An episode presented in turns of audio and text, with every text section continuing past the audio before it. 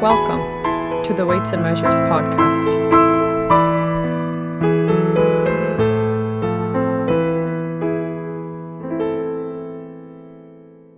It is widely known and accepted that historically the most common form of money was a shiny yellow rock called gold.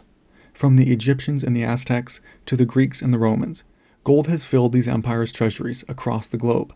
And even to this day, gold is held by most nation states buried deep in protected vaults by armed guards. Few, though, stop and ask why gold? Why aren't silver or copper or diamonds primarily held by nations? Most people just simply accept that gold was the most widely used form of money for thousands of years, but never dig into it. Well, we have done the work for you, and will reveal the factors that contributed to gold's rise to being the king of money over all other forms of money. It's important to note that past civilizations didn't come together and agree to use gold. It was a naturally emergent phenomenon. When archaeologists and anthropologists study different ancient societies, they find a wide range of different types of money that were used. From large round stones, bushels of wheat, cows, salt, beads, and even human teeth, money has taken many different forms throughout history, and yet gold's unique characteristics made it the best available form of money. Monetary historians have made two different distinct categories of money.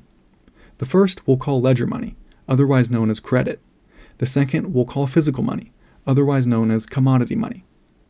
Ledger money first showed up in ancient Mesopotamia and is cited as one of the first written words in history on a clay tablet that was used to keep track of who owed who and how much. Ledger money is convenient because it's simply a written record of ownership and doesn't require the movement of something physical, but is prone to abuse through the form of lying or brute force altering the records. As the saying goes, might is right. Whoever owns the records, likely the village chief, king, or president, had to be trusted to be honest, which obviously didn't always happen.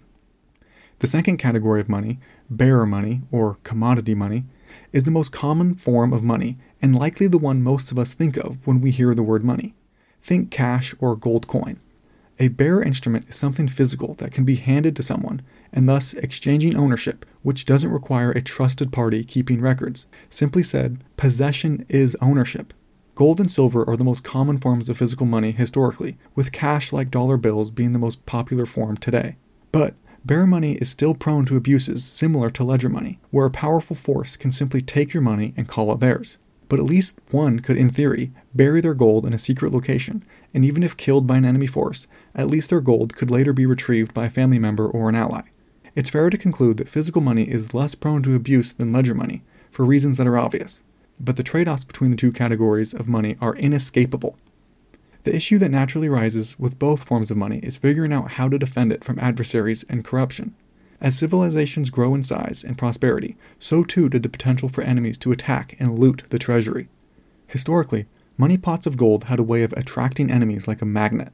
Imagine a remote town of a few thousand people slowly building up wealth over time by trading with one another and neighboring towns suddenly being attacked by a stronger force that takes everyone's gold, rendering all the past effort useless. It obviously didn't take long for societies to figure out that they needed to build strong defenses and armies in order to protect their wealth from being seized. If gold, and money more broadly, is simply a social technology that serves as a representation of spent human time and energy, then having it stolen is equivalent to having your life force stolen.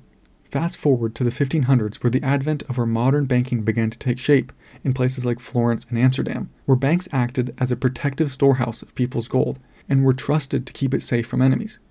This would work for a short period of time, but the same problem continued to repeat and cause major pain and suffering to those who had trusted the banks with keeping their gold safe. And it wasn't necessarily an enemy attacking and taking the gold, it was something much more sneaky, but just as devastating to people's wealth.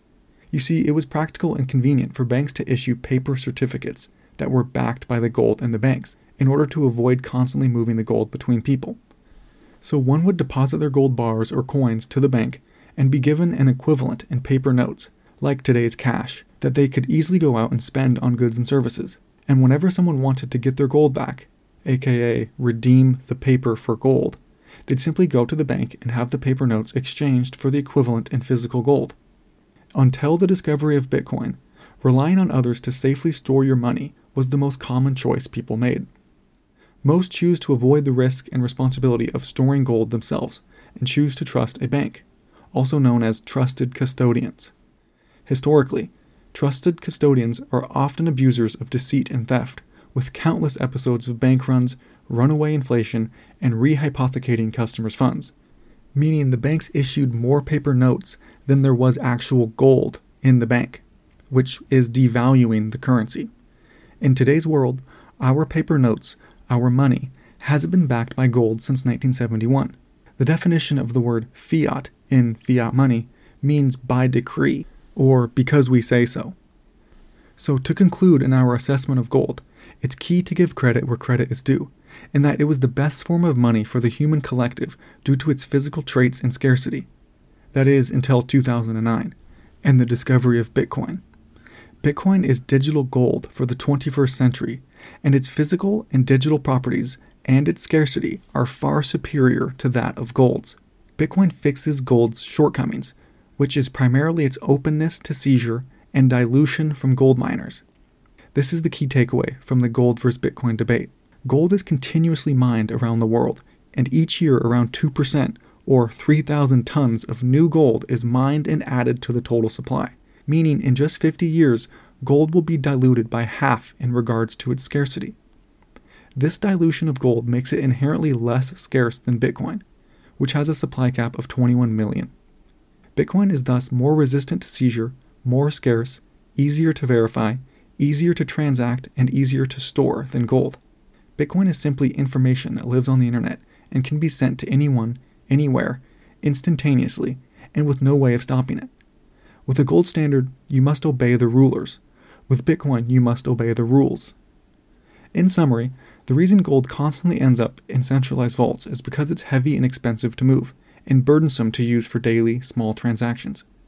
Bitcoin solves this problem by traveling at the speed of light via communication lines, globally 24 7, and can be used for payments smaller than one penny or larger than $1 billion, and everything in between.